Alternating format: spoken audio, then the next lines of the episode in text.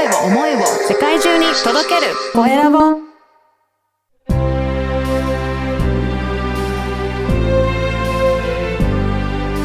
経営者の志。こんにちは。フリーアナウンサーの山口智子です。前回に引き続き今回もクラウドファンディングプロデューサーの小西浩二さんをお迎えしています。さあ今回はクラファンの可能性についてたっぷり伺っています。どうぞお聞きください。では引き続きクラウドファンディングのプロデューサー小西浩二さんにお話を伺います。よろしくお願いします。よろしくお願いします。あの、前回、そのクラファンの魅力をいろいろ伺っていったんですけれども、あの、まずですね、今回最初に、小西さんまた新たな面白いことをクラファンでやろうとされていると噂を耳にしたんですが。そうなんですよ。あの、実は、あの、クラウドファンディングを仕事にしてからですね、初めて、えっと、僕がクラウドファンディングに挑戦しようとしてまして。ええ。しかもあの、あの僕の仕事がクラウドファンディングのプロデュースなので、うん、まあ、クラウドファンディングでクラウドファンディングをやるわけにはいかないのでですね、はい。全く僕がやったことないことでクラウドファンディングにチャレンジしてみようと思ってまして、ええ。何かというと、あの、レトルトカレーを販売しようと思ってます。レトルトカレはい。ー。なんでまたそういう話になっていったんですか？えっとですね、僕らが運営しているあの、アーティスト集団、スバキリ一味っていうのがありますので、そのスバキリ一味をもじってですね、スバキリ一味の一味カレーというのを。現在開発中でございまして、はい。この友達にあの、カレー屋さんがいるので、そのカレー屋さんの方にルーを作っていただいて、うんまあ、一味カレーっていう名前なので、一味をふんだんに使った激辛カレーを作ってもらったんですよ。へえ。え、です今どんな段階なんですか？あの、通常の辛さの、その、あの、カレー屋さんで販売している通常の辛さの約12倍のカレーができまして、12倍の辛さの。はい。まあ、だからその、あのーか、か、激辛カレーをレトルトに今しようとしてですね、OEM の会社に、まあ、発注かけてサンプルを作ってもらってるところなんですけど、えーえ、実際食べられたわけですか？食べました、食べました。どどん？めっちゃ辛いです。めっちゃ辛いです。12倍ってすごいですね。はい。で、僕らアーティスト集団は、チャレンジする人を応援するアーティスト集団っていうのがキャッチコピーなんですね。はい。何かチャレンジしたいときに、クラウドファンディングを使ってそのチャレンジが成功できるように、うん何かにチャレンジしようと思ったら、今絶対にお金の壁っていうのが立ちふさがるので、うんそれをクラウドファンディングを使って、あの、突破できるようにみんなにチャレンジを僕たちは応援するというのが僕たちの仕事になってます。で、うんそのチャレンジする人を応援するアーティスト集団からの、まあ、うんチャレンジというかうん挑戦、これ食べられるかっていう 12倍12倍の辛のさです。辛さ。はい。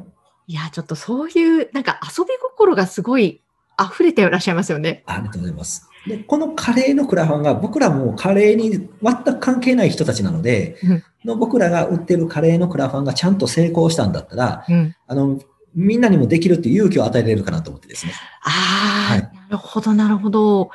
結局それが回り回って、そのスバキリチも宣伝になるんじゃないかなと。もうカレーを作ったことない僕らが作ったカレーのクラファンでも成功できたので、皆さんも どうぞクラファンチャレンジしてみてくださいみたいな感じに持っていけたら面白いかなと思ってます。えーなんかワクワクするし、夢もありますね。はい。えーなんかでもいいですね。カレー、あの、なんだろう、名刺代わりと言いますか、こう。あ、そうですね。あの、もうクラウドファンディングでできたカレーなので、もう僕はその、できてからはお会いした人に名刺代わりにカレレトルトカレーを渡していこうと思います。ねまあでも渡されても12倍の辛さなんで食べれるかどうかわからないですけど、チャレンジしてくださいという形で。はい。インパクトはあるし、絶対覚えていただけますよね。そうですね。そういう感じで PR していこうかなと思ってます。面白い。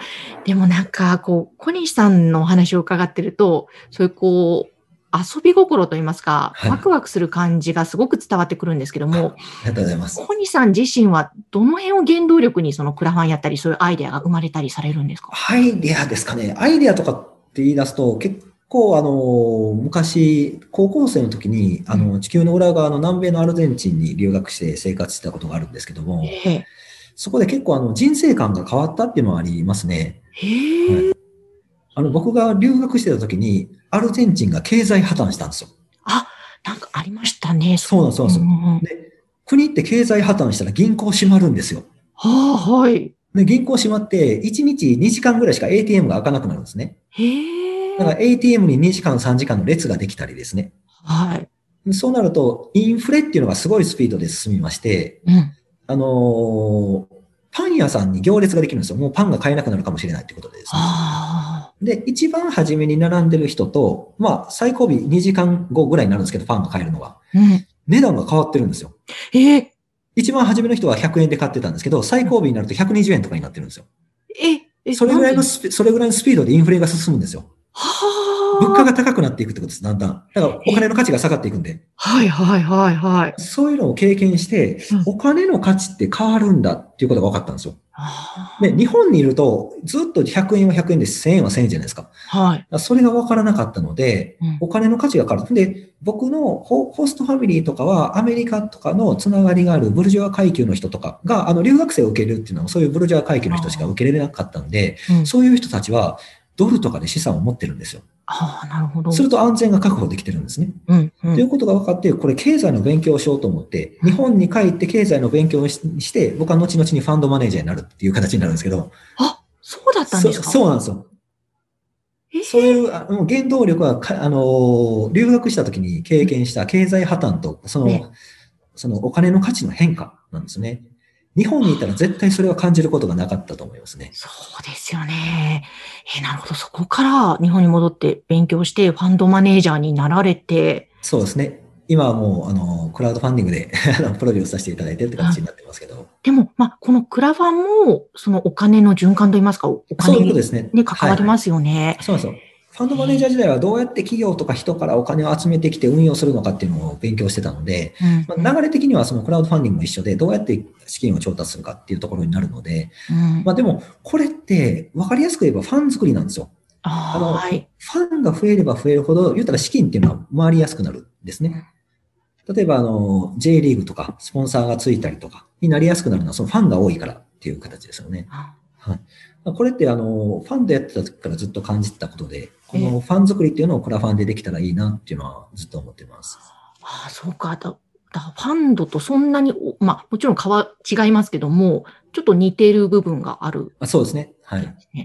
あ、そっか。なんか、でも、こう、クラファンに興味があるけれども、なんかちょっと一歩踏み出せないな、どう、どうしようみたいに迷ってる方とかもいらっしゃるだろうし、はいえ、クラファンってそんなことできるのって思ってらっしゃる方もいるんですけども、いかがですか小西さんから、こんな風に一歩踏み出すといいよ、みたいなきっかけ。そうですね。あの、僕らスバキリ一味はクラウドファンディングやってたことない方がお客さんのほとんどなんですよ。うんで、ご説明させていただいて、その方のやりたいことを、ライターさんが、あの、取材をして、文章化してやってくれるので、やったことない方は、ぜひ一度、まあ、あの、こんなんでクラファンできるんかなっていうレベルでいいので、ご相談いただければと思います。うん。え、今まで、その、こんなのでできるんですかねみたいな相談で、実際じゃあやりましょうって言って成功に持っていった事例っていうのもありますか？ありますね。あの、特にあの、オンラインサロンをやりたいんですとか、あ。例えば、あの、食品とかサービスとか商品がある方は、それを売ればいいっていうのは分かりやすいと思うんですけど、うん。オンラインサロンをやりたいんですとかいうクラウドファンディングも結構最近は受けておりまして、ええ。結局それもあの予約販売でそのオンラインサロンの会員権だとか、うん。そのオンラインサロンのスポンサーになってもらったりとか、うん。そういうことを入れてクラウドファンディングしていくので、ええ。それで言ったら山口さんのそのね、あの、ポッドキャストでクラウドファンディングっていうのも、はい。あの、本来、ポッドキャストって無料で聞くものなので、ええ。どうやって資金を調達するかっていうと、やっぱりスポンサーだとか、うん。一緒にそのお名前を呼ばれますよとか、そういうみんなに参加してもらって楽しんでいただくっていうのがうんいいと思いますね。いや、そう、いや、本当におっしゃる通りですね。確かに、あの、オンラインサロンも本当に今の時代だからこそ、ま、どんどん増えてますけども、クラファン利用してっていうと、また、ファンがもう先にそうやってついてくれるから、運用しやすくなるんでしょうね。そうですね。はい。ですしは、まあ正直そう自分でも宣伝して、えっ、と、クラウドファンディングやって、やっぱり全く結結果が出ないんだったら、そのオンラインサロンを作ってもおそらく運営難しいと思うんですよ。うん。そこはやっぱ自分の、あの、どうなのかなっていうテストマーケティングのつもりでやってみるのはいいと思いますね。いや、本当ですね。えーでも、私自身はもうやって本当に良かったなと思ってるんですが、いろんなお客様からの感想とか、はい反応とかあると思うんですけど、いかがですか？そうですね。あの、本当にやってよかったって言っていただける方が、あの、結構いらっしゃるので、それが僕らの励みにもなってますし、特に、あの、新しい、あの、商品だとかサービスっていうのは、例えば銀行から融資を受けたら、用意ドンってそこからスタートだと思うんですけど、ええその前に予約販売してある程度反応を見れるっていうのはうん結構あのいいことだと思うので、うん。ぜひぜひこういうのを使っていただきたいなと思ってます。そうですよね。はいまさにやっぱり今オンラインが進んだり、なかなか外に出られない状況の中でクラファンを有効に使うと、きっといいこといっぱいあるんじゃないかなと思うんですよね。そうですね。あとはもう僕らがもっとマーケティングを勉強して、もっとあの、クラウドファンディングやりたい方の力になれるように、あの、なっていきたいなと思って、今はそっちも勉強させていただいてます。そうなんですね。またはいいろんなクラファンのマーケティング手法っていうのがどんどんきっと変わったりもしてるんですかね？例えばそうですね、あの、企業の方とかだったら、あの、クラウドファンディングの中だけじゃなくて、例えば Facebook の広告を使ったりとか、うんそういう、まあ、有料の広告を使ってでも大きく広げたいっていうニーズもあると思うんですよね。そういう方にも対応できるようにしたいなと思ってですね、そっちの方のサービスも今作ろうと思ってます。えーじゃあもうますますパワーアップのスバキリ ですね。そうですね。あの、ぜひ、あの、今僕が目指しているのがありまして、はい。あの、YouTube にヒカキンさんっていらっしゃるじゃないですか。はい。YouTube といえばヒカキンさんみたいな感じで。うんクラウドファンディングといえばスバキリさんって言えるようになりたいなと思ってまして。なるほど、なるほど。い、やいや、でもそれもうすでになってるんじゃないかという気がするんですけど。そう言っていただけるとありがたいですけど。あえ、じゃあ、今ね、それやりたいんですっておっしゃってたこともありますけども、そこも含めて、もうこれからもっと実はこんな夢があるんだよね、こんな風にしたいんだよね、みたいな、コニーさんの中の野望みたいなのってあるんですか？そうですね。あの、今実はアメリカの方では、えっ、と、銀行に融資を受ける前にうん、とりあえずクラウドファンディングやってみようっていうのがあなってまして、新しいあのスタートアップの企業とかが。ええ。で、ある程度成功したクラウドファンディングだったら、その事例を持って銀行に行くらしいんですよ。へえ。すると、それがもうそれだけファンがいる、あの購入者がいるっていう証拠になるので、うんそれが担保に融資を受けれるんですよ。だから、土地とかを担保にせずに、クラウドファンディングの結果を担保に融資を受けれるんですよ。なぜかというと、それだけもう支援を受けてるものだからってことですよね。はい。そしたら、あのー銀行の融資の仕方って変わってくると思うんですよ。今までは土地とかそういうものを持ってる人しか大きな事業ができなかったんですけど、クラウドファンディングでちゃんと結果を残せばう、んそれを担保に銀行はお金を貸してくれるっていう時代に日本も今後なってくると思うんですよね。ええ。っていう時代になってきたら、あの、本当にそういうのをクラウドファンディングをきっかけで、どんどん、あの、本来、そういういいアイデアや商品を持ってるんですけど、世の中に出なかったものがうん、いいものであれば世の中に出ていく形になると思うので、そういうのの手伝いをしたいなと思ってます。いや、いいですね。あと、結構この学生さんとか、例えば若い方も、いろんな才能を持ってる方いるから、そういう方にとってもいいチャンスですよね。そうですね。まさにそういうものが世に出ていくきっかけにクラウドファンディングがなればいいなと思ってます。いやーですね、ちょっとまた、まあすでに200件超えてるということですけども、いちょっと300件超えそうな勢いですよ。なんとかそうなれるように頑張ります。はい。はい。あのーなので、ぜひですね、ちょっとクラファンに興味ある話聞いてみたいなという方は、ぜひ小西さんにご連絡いただきたいと思います。はいあ。の、スバキリ商店、小西さんのその LINE 公式アカウントがありますので、こちら、番組の説明欄のところに URL 貼っておきますので、ぜひそちらからアクセスいただければと思います。はい。えー小西さん、前半後半とお話を伺いました。どうもありがとうございました。ありがとうございました。小西さんのお話いかがでしたか？このクラウドファンディングは新たなことに挑戦していくその一歩を踏み出すにはとってもいいきっかけの一つだということお分かりいただけたのではないでしょうか。本当にいろんな可能性があります。私自身もやってみて本当に良かったなと思いますし、やはり成功するにはいろいろなポイントがありまして、それも小西さん、スバキリ一味の皆さんが教えてくださいます。え私はやっぱり何よりも前回もお話ししましたが、一番はこのお金イコール感謝、その感謝のエネルギーの循環をクラファンをやることでさらにより強く感じて、今もう一つ私が担当している酒蔵トーク酒魂という番組を配信することができています。えーそこを感じることができたのもとても良かったなと思っています。ぜひ皆さんもご自身のビジネスにこのクラウドファンディング、えー挑戦する一つの方法を加えてみてはいかがでしょうか。経営者の志。それではまた次回もどうぞお楽しみに。